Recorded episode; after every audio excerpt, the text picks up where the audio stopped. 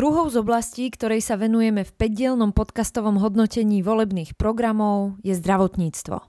Okrem toho, že s Martinom Vlachinským opäť jednotlivo rozoberáme konkrétne zámery politických strán, ako pristupovať k problémom zdravotníctva, sa dostaneme aj k tomu, čo je nevyhnutnou podmienkou pre taký návrh, ktorý by si v hodnotení zaslúžil potenciálnych plných 10 bodov. Chcel by som z toho programu cítiť, že ten autor pochopil to jadro problému, ktoré má nielen slovenské zdravotníctvo, ktoré majú všetky socializované zdravotníctva vo svete, a to je ten nesúlad medzi prakticky neobmedzeným dopytom a snahou naplniť ho zo strany pacientov a obmedzenými zdrojmi. Vítajte pri počúvaní Ines na dnes. Moje meno je Ina Sečíková a toto ekonomický podcast, ktorý dnes potrebujete počuť.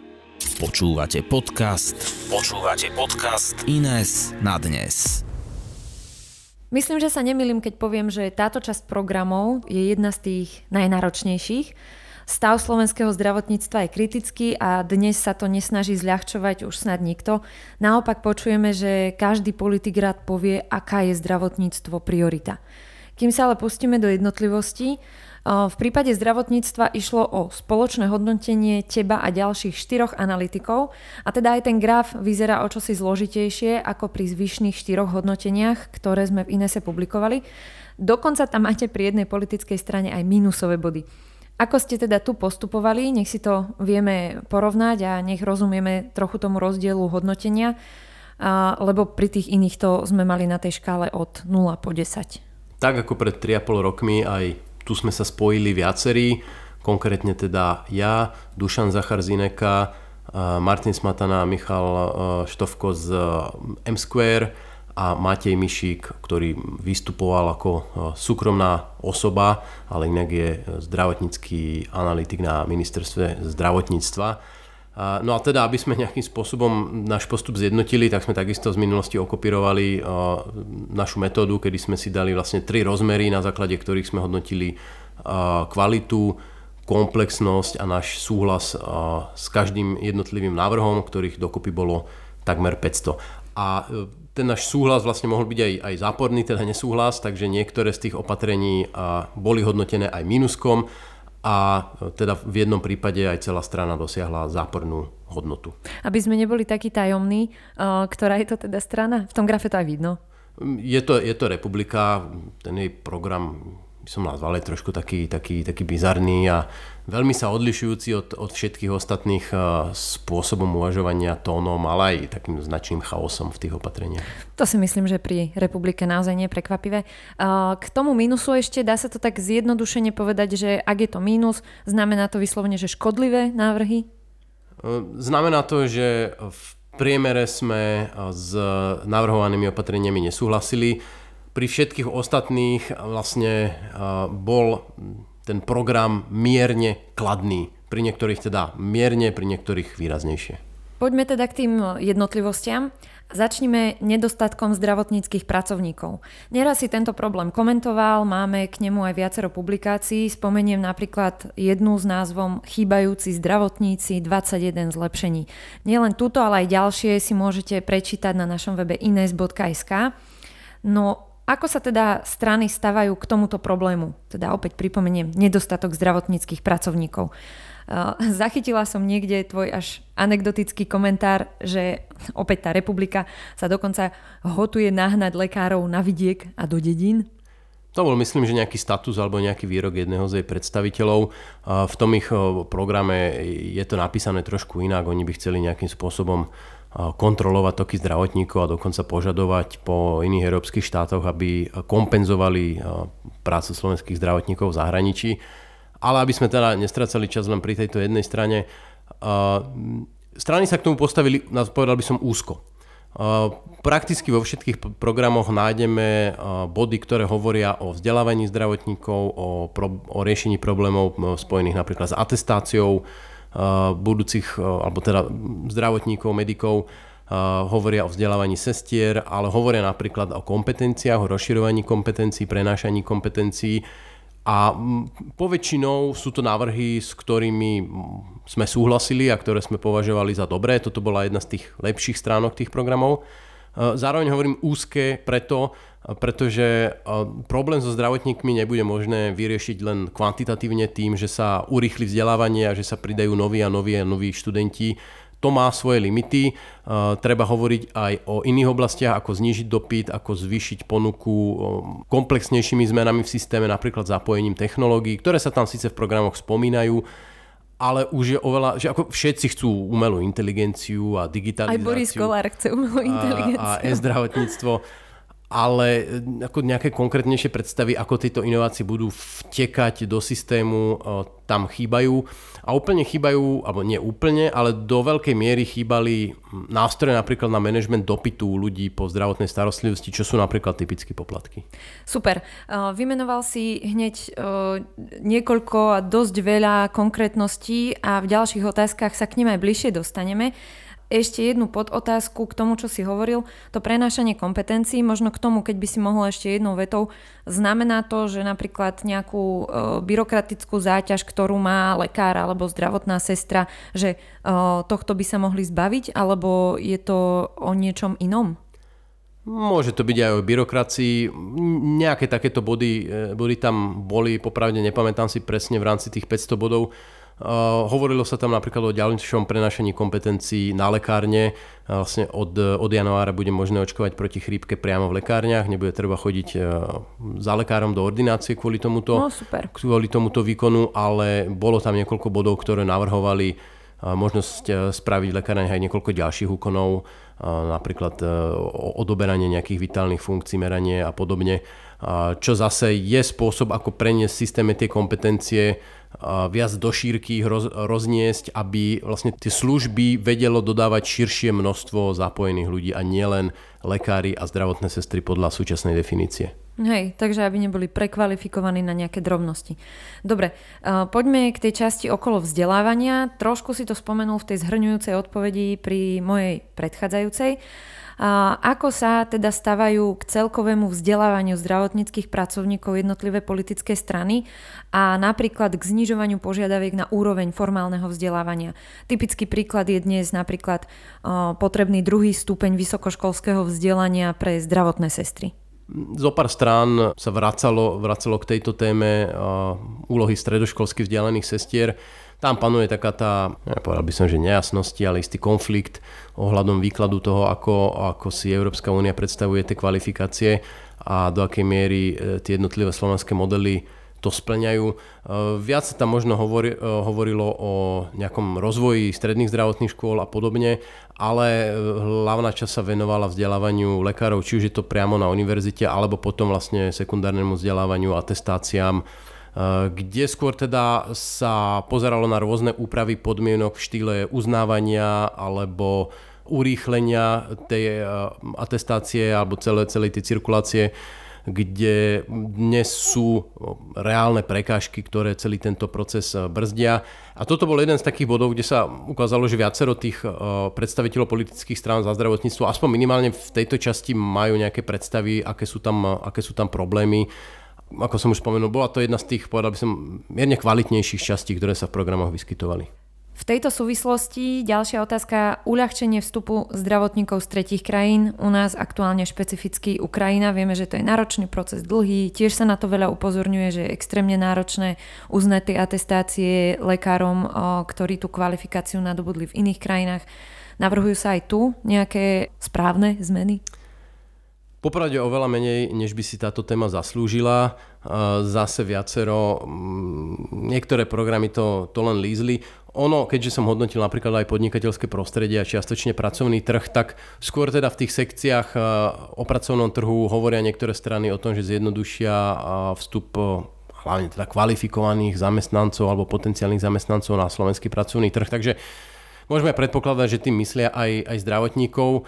Problém však je, že mm, napríklad so spomínanými ukrajinskými zdravotníkmi nám do veľkej miery už vlak ušiel, hej? čiže to už mm. tu bude veľmi ťažké naháňať, oni už v tej Európe sú a keď sa nechytili u nás, chytili sa ďalej na západ. A dnes by mala prebiehať diskusia o zdravotníkoch z oveľa vzdialenejších krajín, napríklad z Ázie, čo teda samozrejme v tých programoch asi neúplne prekvapujúco úplne absentovalo. Mm-hmm. Aj berúc do úvahy takú tú našu kultúrnu uh nedôveru voči kultúram, ktoré sú nám vzdialenejšie. Možno toto je tiež taký dôvod. Um, čo otázka zdravotných poisťovní a toho väčšného dofinancovávania Všeobecnej zdravotnej poisťovne versus jej potenciálnej privatizácie. Tu sa môžeme v ďalšej časti tejto otázky pozrieť aj na zámery privatizovať v sektore versus zoštátňovať aj celkovo. Téma zdravotných poisťovní ešte minulé voľby bola veľmi, veľmi živá. Mali sme tu takmer 20 rokov debatu o jednej versus viacerých zdravotných poisťovniach. V súčasných programoch táto téma do veľkej miery zakapala, pre mňa možno až trošku prekvapujúco. V princípe tam nie je ani jedna strana, ktorá by otvorene povedala, že chce ten tzv. unitárny systém, to znamená jednu zdravotnú poisťovňu. Nenavrhuje to SNS náhodou? Um, neviem, či niečo republika, ne, nespomínam mm-hmm. si to mhm. úplne presne, oni často tak ako formulovali neúplne jasne, oni tam hovoria niečo o zamedzia veľkokapitálu a, mm-hmm. a mhm. podobne, ale ako, čo si človek z toho má odniesť, nie je úplne jasné. Každopádne, uh, nie je to vôbec uh, silná téma, tie programy v princípe akceptujú existenciu viacerých, eh, viacerých poisťovní a potom už sa tam bavia o zisku, bavia sa o regulácii zisku, bavia sa o nejakom, eh, nejakom prípoistení a podobne. Eh, na druhej strane privatizácia nemocníc, to, to, to som tam vôbec nepostrehol. A v prípade Všeobecnej zdravotnej poisťovne uh, Saska zvolila takú šalamúnskú metódu, že oni hovoria o tom, že by rozdelili Všeobecnú zdravotnú poisťovňu na dve a v prípade, že by tieto časti mali finančné problémy, tak by sa mohli riešiť aj napríklad privatizáciou, čiže veľmi tak ako jemne našlapujú. Beriem to trošku ako takú politickú stratégiu alebo mm-hmm. komunikačnú, lebo ono v princípe vôbec nedáva žiaden zmysel rozdeliť Všeobecku a nechať dve štátne časti. To by ako ten systém ešte predražilo áno. a ešte skomplikovalo. Áno, áno. To jedné Všeobecky by sme mali dve. Čiže tá, tá, tá privatizácia musí byť nedielnou súčasťou takéhoto kroku, ale chápem, že že vzhľadom k ich preferenciám asi ťažko by sa im vstupovalo do akékoľvek koalície s takouto požiadavkou. Áno. A ďalší je taký povestný jety v zdravotníctve, nárok pacienta, takisto sme o ňom už hovorili x krát a naň nadvezujúce aj potenciálne rôzne balíčky zdravotného poistenia a teda celá táto oblasť tých zdravotných služieb mnohokrát v tých diskusiách sa odvoláva na to, že ako náhle bude zadefinovaný nárok pacienta, tak potom môžeme a tak ďalej. Pozerajú sa na toto tiež tie politické strany? Hm, nárok tvorí niekoľko zložiek. Jednou zložkou sú poplatky, tým sa venuje viacero strán, väčšina len chce urobiť nejaký poriadok alebo nechce vôbec žiadne poplatky. Jediná Saska hovorí o konkrétnom poplatku 5 eur pri prvej návšteve, 3 eur pri druhej návšteve, 1 euro pri akékoľvek ďalšej návšteve lekára, lekára, špecialistu? lekára špecialistu, hej. Všetci ostatní ako poplatky potreba nejak to tam upratať. Druhý, druhým faktorom nároku je geografické rozloženie, čo je v princípe optimalizácia siete nemocníc. K nej sa skoro všetky strany hlásia. Jedna sa nehlási a mohol by, som, mohol by som klamať, keby som teraz z hlavy povedal, ktorá to bola, takže otvorte si programy a dohľadajte, alebo aspoň našu tlačovú správu, tam to, e, tam to niekde spomíname. A potom je tu otázka toho geografického nároku z pohľadu ambulancií. Viacero strán zase má nejaké nie je úplne jasné body o tom, že chcú nejak redizajnovať uh, vlastne minimálnu sieť ambulancií. Tretím faktorom je časový nárok. To sú teda primárne čakacie doby. Uh, opäť, my už tu máme rozbehnuté aj kvôli plánu obnovy uh, definovanie viacerých čakacích dôb. Doteraz sme mali také len 4 pofiderné uh, na výmenu klbov a, katarakty a podobne. Malo by by ich oveľa viac a teda strany sa k tomu viac menej prihlasujú a ešte navrhujú aj čakacie doby v rámci ambulancie a podobne. Čo je viac menej správny krok, e, ktorého implementácia samozrejme ale bude ťažká a krvavá a mm. zložitá.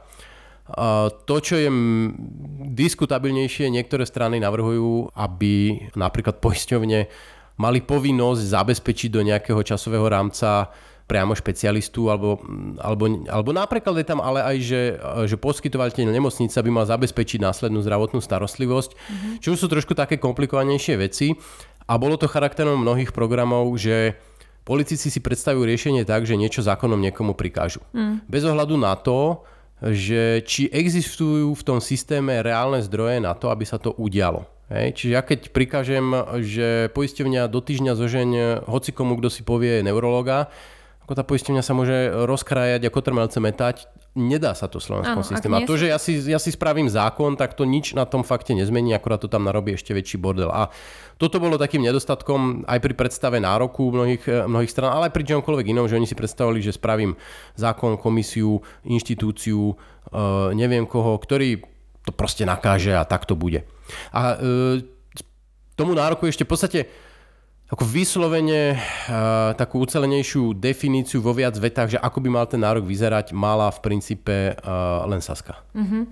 Keď si spomenul tie čakacie doby, to úplne sa netýka teraz hodnotenia programov, ale je to taká vec, ktorú rieši takmer každý, či už pri svojom vlastnom riešení nejakého zdravotného problému alebo nejakých rodinných príslušníkov, že to je jeden z takých najväčších kameňov úrazu, že tie príbehy sú úplne že každodenné, že kamoška kamoš, ako dlho čaká jeho mama, otec, striko na nejakú dôležitú, dôležitý zákrok alebo vyšetrenie. Ty si spomenul tie, ktoré už teraz sú definované, eh, že je tam povinnosť dodržať nejakú tú lehotu. Oni fungujú? Že nie, tam nie je povinnosť, to? oni sa len merajú. Merajú ale nie sa. je tam povinnosť. Aha. OK, OK. Uh, dávaš tomu nádej? Že akože do, vieš, že taký nejaký výhľad do budúcnosti pri tom stave, aký máme, tieto čakacie doby, že akú tam ty vidíš uh, realitu v najbližších rokoch, alebo naopak, že ako veľa času uh, by bolo treba nejakého zlepšovania, kým by sme mali tie čakacie doby relatívne v norme. No, dokážeme ich merať v nejakom rozumnom čase, to si myslím, že spraviteľné je. Určite na úrovni nemocníc, trošku ťažšie to bude na úrovni ambulancií. Tam predsa len tie čakačky v princípe sú v horšom prípade zošitky v šuflíku a v lepšom prípade nejaký Excel na niekoho počítači. Takže toto treba bude nejakým spôsobom všetko zjednotiť, ale ako v princípe sa to dá spraviť. To meranie nám pomôže e, vniesť trošku svetla do tých anekdotických dát. Hej, my v mhm. podstate nevieme, koľko sa čaká. My máme tu príbehy rôznych e, ľudí o tom, že toľko čakali na alergologa, toľko čakali na imunológa alebo reumatológa ale ako v princípe nevieme, či to mm. je niekto len si nepozeral správne telefónne čísla nezavolal v správnom momente, alebo je to systémový problém, môžeme sa len dohadovať. Takže do tohto ako svetlo dnes vieme, ale tým sme v princípe skončili. My nakoniec zase si prihrajeme polievočku, máme publikáciu, ktorá sa venuje, ako sa budú vyvíjať počty pacientov a počty zdravotníkov. RRZ robila niečo podobné a ako tie výsledky sú viac menej dané na najbližších x rokov, že lekárov bude viac menej plus minus rovnako, ako si bereme celkový počet, ale pacientov bude dramaticky pribúdať kvôli starnutiu. Čiže ten pomer pacienta na lekára sa bude veľmi výrazne zhoršovať v nasledujúcich rokoch a to ako či zmerám alebo nezmerám čakaciu dobu, nič na tom nezmení, že tá čakacia doba tam bude. Jasné, meranie to je len krok k tomu, aby sme to mohli riešiť. A keďže nie sú zdravotníci, tak ako nemáme to ako riešiť. Ten výhľad ste tam merali do roku 2030, ak si správne pamätám. Áno, áno tak nech máme predstavu. A čo taký presun zodpovednosti za vlastné zdravie z v úvodovkách štátu, alebo teda zdravotníctva ako takého na pacienta samotného. K tomu možno pripojím aj otázku nejakej spolúčasti pacienta, ale to sme možno pokryli pri tých poplatkoch a návrhoch v tom. To, to je veľmi oblasti. dobrá otázka a musím ťa pochváliť, že si tuším prvá, ktorá sa ma alebo nás to pýta pri téme vlastne tohto hodnotenia. No bohužiaľ ja musím priznať, že nie som akože až taká strašne múdra, ja som si to v tom hodnotení niekde našla alebo v nejakom komentári k hodnoteniu, takže nemôžem zobrať na seba až taký kredit, ale som rada, že je to dobrá otázka. Áno, áno, no, lebo je to strašne dôležitá téma, tá zodpovednosť za vlastné zdravie. A je to jedna z tých podstatne menej pokrytých tém v rámci uh, programov. Um, teraz z hlavy, čo si spomeniem, zase Saska. Ona nakoniec ako Saska to vyhrala a to, že ju často spomínam, trošku naznačuje ten dôvod, že oni tých, oni tých opatrení zaprvé mali dosť. Najviac ich síce malo, výrazne najviac ich malo KDH, ale, ale Saska patrila k tým, ktorí mali desiatky opatrení a boli teda pomerne konkrétne a v tomto prípade Uh, sa tam jednalo, že by sa znižovalo, znižoval zdravotný odvod poistencovi, ktorý nejakým spôsobom spolupracuje v rámci starania sa o svoje zdravie, že by sa tam merali nejaké ukazovatele. Nejaké pravidelné prehliadky. Uh, no ale že by sa aj aktívne vyhodnocovali, či, či naplňa nejaké, eh, nejaké ukazovatele. Ja som ich popravde tam nevidel, možno ich v nejakých pomocných dokumentoch majú spomenuté. Že Zjednodušenie, prepáč, že ja taký neviem, zdravý životný štýl. Ja neviem, BMI index predpokladám, ano. alebo tlak, alebo, alebo cukor, alebo mm-hmm. niečo podobné. A to je v princípe jedno, to sa dá vymysleť uh, neskôr. Je to podľa mňa trošku taký kostrbatý prístup, že priamo zasahovať do toho odvodového systému, ale povedzme, je to jedna, je to jedna z ciest. Uh, inak tam skôr máme také, že mali by sa, mal by sa vyučovať um, o zdraví na, na školách, čo je podľa mňa OK, to už trošku zabárame do školstva, že potom ale zase mohli by sme niekde nejakú hodinu ubrať, lebo tie deti budú len sedieť v tých školách, budú mať vedu, sexuálnu výchovu, finančnú výchovu, neviem akú výchovu. No jasne. Uh, a to zdravie nakoniec si tam pokazia ešte v tej škole. uh, čiže viac sa venovali tomu vzdelávaniu, nejakej, nejakej také akože informačnej prevencii, uh, rôzne poradne zdravia sa tam spomínali, že sa posilnia a podobne. To sú podľa mňa také, také ale skôr formálne kroky, ktoré, ktorých efekt v teréne podľa mňa bude pri najlepšom sporný. OK. Um, jak si spomínal tú možnosť uh, navrhovanú, že um, zasiahnuť trochu do výšky odvodov, berúc do úvahy teda tú nejakú vlastnú starostlivosť o zdravie. Mám pocit, že aj ty si to niekde spomínal už v nejakých predchádzajúcich textoch alebo diskusiách, že pravdepodobne jednoduchší nástroj, ako e, toto dosiahnuť, akože oceniť niekoho, že sa o to svoje zdravie stará lepšie, je práve cez priamo poisťovne ako e, dodávateľov tých služieb a teda nejaký možno benefit, ktorý tá konkrétna zdravotná poisťovňa poskytne konkrétnemu svojmu poistencovi? Áno, pretože to, tuto neexistuje to najsprávnejšie riešenie, že ja si sadnem a teraz poviem BMI index pod 25, keď dostaneš do nejakého obdobia, tak ti znižím o XY ako my nevieme, na čo budú ľudia reagovať, ako budú reagovať. A tam treba skúšať, tam treba robiť vyslovene pokusy, ak to mám tak povedať, hľadať. A zároveň platí, že pre každého človeka môže byť účinný trošku iný model toho, ako ho motivovať, či už finančne, alebo nejak, nejakou gamifikáciou, alebo, alebo čímkoľvek informačne. A to práve by mala byť úloha poisťovní, ale na to, aby to robili, ako oni musia na tom zarobiť. Hej? Uh-huh. A to dnešný systém im to príliš akože neumožňuje. Znie to ako trošku taká správne nastavená marketingová kampaň. No a áno, akože to je dôležité, že čo komu prípada atraktívne a akým spôsobom. A jasné, že teda poisťovňa má na tom najväčší ten o, záujem. Ešte jedna vec mi o, napadla pri tej tvojej predchádzajúcej odpovedi a to nejaká konzultácia na diaľku, napríklad telefonicky alebo online, ono už nejaké tie možnosti sú, ale často je to taká tiež anekdota, že ako náhle si začneš googliť nejakú chorobu, tak sa iba viacej vystresuješ a ideš k viac lekárom, ak si akože máš sklon k nejakej hypochondrii, ale takisto nejaká telefonická konzultácia pred tým, ako fyzicky prídem do tej čakárne, toto sa nejako navrhuje, rieši?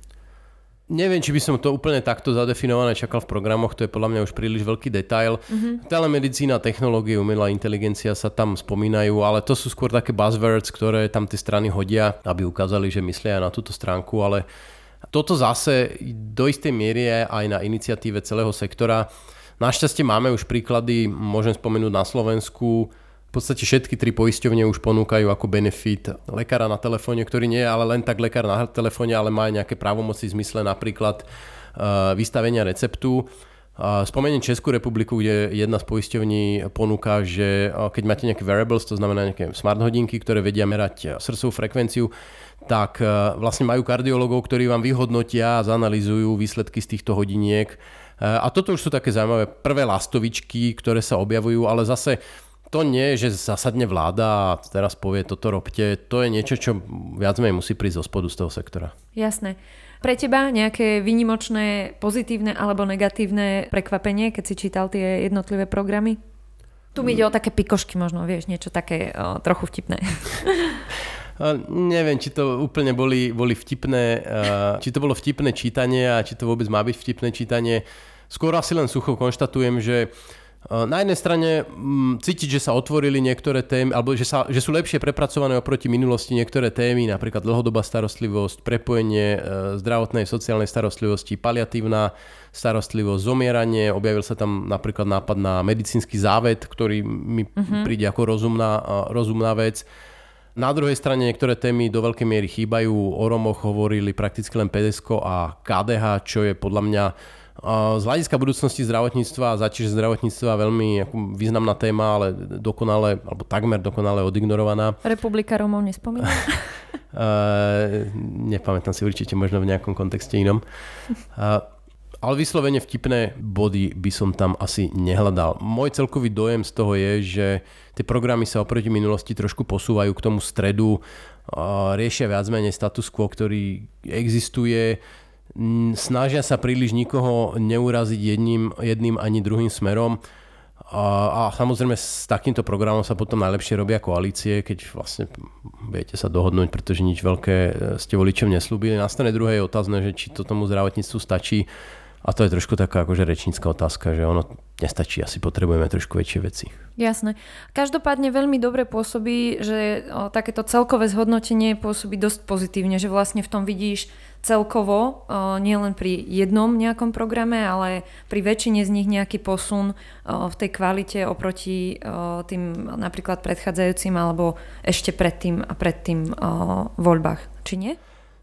Takto, ako keď to porovnám napríklad ja ešte s podnikateľským prostredím alebo z toho, čo som uroba čítal ohľadom školstva, Určite tam v, sú košatejšie témy, viac otvorené veci a dá sa viac debatovať o tých programoch. Uh-huh. Že sú to už zrelejšie, zrelejšie texty a zrelejšie návrhy oproti niektorým iným sektorom, kde ako to vyzerá, že moc netušia vôbec čo, čo a ako. Tuto aspoň teda po tej technickej stránke nie asi úplne všetci vo všetkom, ale viacerí tí predstaviteľe minimálne v nejakých tých svojich oblastiach, ktorým sa intenzívnejšie venujú, majú pomerne dobrý prehľad a prevažujú povedzme, že rozumné nápady. E, zároveň ale opakujem, čo som povedal, nemáme tu predstavu veľkých zmien, a odhľadneme od tej politiky, e, bolo by to fajn, keby sa tie veľké zmeny dali nejakým spôsobom spraviť a keby tu bol niekto, kto by mal predstavu o, o razantnejších e, zmenách v slovenskom systéme. Vidíš? A odkazuje niekto na uh, zajacovú reformu, vlastne um, to nie je už len vec minulosti, aj tuším pred nejakým rokom uh, vyšla nová tá zelená kniha? Áno, áno, oni vydali s Peťom Pažitným predčasom taký, takú revíziu uh, vlastne tej, tej svojej reformy alebo tej svojej stratégie. Uh, akože nikto tam otvorene nehovorí, že ideme pokračovať v zajacovej reforme, ideme robiť Holandsko, uh, ale ako v princípe tušíme, kde je ten príklon väčší, kde je menší, tak nakoniec Tomáš Salaj, ktorý vlastne tým lídrom v Saske pre mm-hmm. zdravotníctvo, je jedným zo spoluautorov tej reformy v minulosti. A, a takže tam ako určite by tá inšpirácia bola blízko. Pri tých iných je vidieť podstatne viac centralizácie, ako som spomínal, snahe, aby rozhodoval nejaký centrálny orgán, úrad, osoba, zákon, či už sa to týka, neviem, tvorby cien alebo povinného členstva v komora a XY ďalších vecí. Takže určite je tam nejaká deliaca čiara ale celkovo určite sa tam nikto nehovorí o nejakých systémoch, že ideme robiť NHS, ideme robiť Holandsko, ideme robiť e, neviem aký semaškov systém a podobne. Mm-hmm, takže taká komplexná zmena celkovo, tak to tam nenájdeme. Ale nespomeň už ešte raz Sasku, lebo podľa mňa zase nás obvinia, že e, sme im e, celý program napísali my spolu s Haščakom. Budem sa snažiť. no, na druhej strane, čo narobíš, keď to tam píšu, že? Uh, dobre, do záveru, typicky nedostatková časť programov nielen e, v oblasti zdravotníctva, ale aj v akejkoľvek inej, tak to je práve to, ako si strany poradili pri vyčíslení financovania svojich návrhov, kde by teda potrebné zdroje na svoje opatrenia chceli získať. Ako si počínali jednotlivé strany tu? No tak tuto môžeme zhrnúť, že zle. A to sa teda týka, aj keď sme slúbili, že už nebudeme tu Sasku spomínať, to sa týka aj Sasky. A e, nevidíme tam akože nejaké jasné vyčíslenie. Častokrát aj pomerne zásadných zmien, napríklad hlas tam navrhuje výrazné zvýšenie pladeb za poistencov štátu, ktoré teraz niekto z nás to prepočítal no snad 1,5 miliardy ročne. Fú. Nie som si úplne istý. Každopádne obrovská palka. A to sa teda mal môžeme baviť o tom, že či to vôbec patrí do zdravotníckého programu, alebo to je taká otázka verejných financí do istej miery a ako keby otázka na ministrov financí. Minimálne tie strany by mali povedať, akým spôsobom si predstavujú prítok nových zdrojov, mm-hmm. pretože tých spôsobov nie je veľa. Ak si odmyslíme nejaké kapitálky, ktoré idú priamo z rozpočtu a nejaké drobnosti, tak sú len dva. Sú to platby za poistencov štátu a sú to odvody. Alebo teda tri. A sú to ešte potom platby komerčné, hej, že poplatky v princípe, alebo, mm-hmm. alebo nejaké pripoistenie, alebo nejaké predplatné služby a podobne. A toto tam veľmi nerozoberajú, akože e, že by napísali na záver, že a všetky tieto naše sluby by sme zaplatili zvýšením platby za poistenca štátu, alebo všetky služby by sme zaplatili zvýšením odvodov, alebo mm-hmm. všetky služby by sme zaplatili, alebo polku služieb by sme zaplatili, alebo by ste vy zaplatili cez vyššie poplatky. Hej, to tam nemajú. Akože úplne by som nečakal, že mi tam vyrátajú každú jednu vec na na milión presne a napíšu, že tak toto zaplatím takto, takto, takto. Jasné. Ale minimálne akože ten hrubý nástrel, že idem teda riešiť e, platby za poistenstvo štátu alebo odvody alebo súkromné platby, to by som tam čakal. Samozrejme.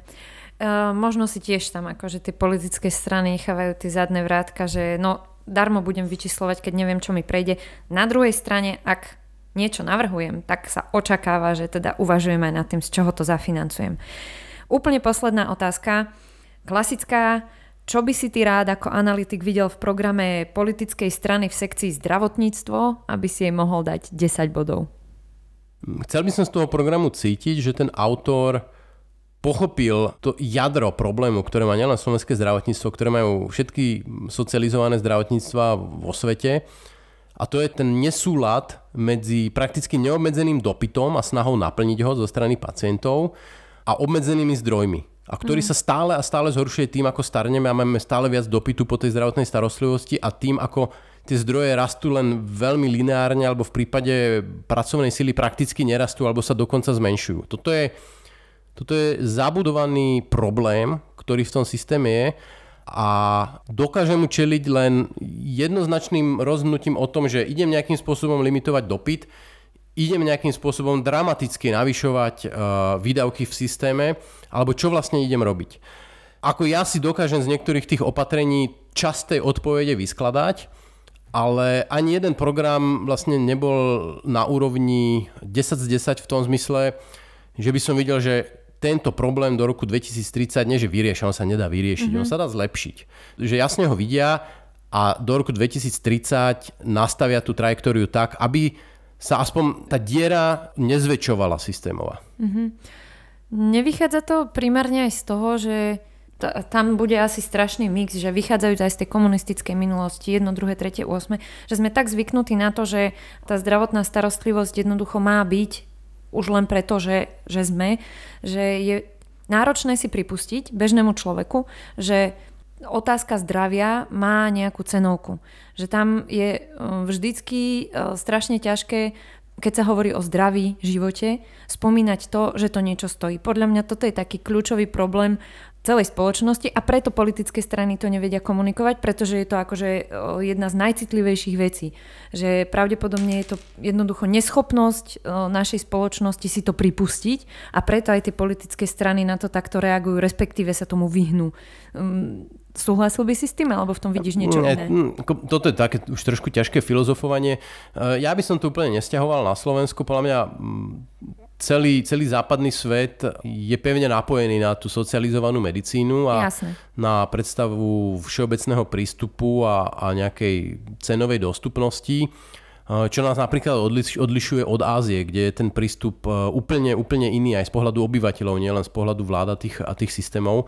Čo podľa mňa východ odlišuje od západu v rámci Európy je to, že tie dekády socializmu to zdravotníctvo úplne odtrhli ako taký abstraktný systém od, e, od toho poistenca, od toho pacienta, že na západe vždy ten kontakt uh, toho pacienta s tým systémom bol taký, taký intimnejší. Vždy, mm. Vždy to bolo osobnejšie, vždy tam proste boli tí lekári, boli tam nemocnice, ktoré neboli nejaká abstraktná sieť z vrchu riadená pyramída, jak u nás, všetko bolo nejaký štátny, krajský, okresný úrad, mm-hmm. a, ktorý to riešil, ale ako boli nemocnice samozrejme štátne, boli nemocnice meské, neziskové, církevné, a boli takou väčšou súčasťou, alebo sú takou tou e, prírodzenejšou súčasťou tej komunity. A to my sa posledných 30 rokov ešte len učíme, že my sme boli zvyknutí, že tá proste nejaká zdravotnícka mašinéria e, nie príliš príjemná, taká armáda, hej, mm-hmm, že to bola proste mm-hmm. taká armáda, taký úrad, a my sme nastavení vnímať e,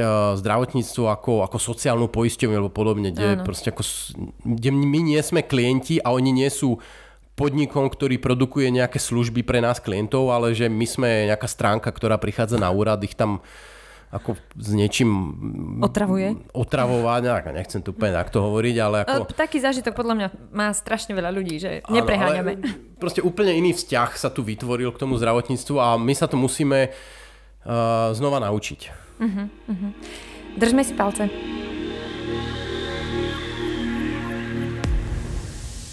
Sme radi, že ste si na svojich 30 minút vybrali práve tento podcast. Vytvárať nielen podcasty, ale najmä analýzy, komentáre a návrhy potrebných legislatívnych zmien dokážeme len vďaka vašej podpore. Budeme vám preto veľmi vďační, ak zvážite možnosť podporiť Ines. Návod, ako to urobiť, nájdete na našom webe ines.sk v časti Podporte nás. Ďakujeme. Každú vašu podporu si veľmi vážime. Počúvali ste podcast Ines na dnes. Všetky ďalšie diely nájdete v podcastových aplikáciách a na YouTube kanáli Ines.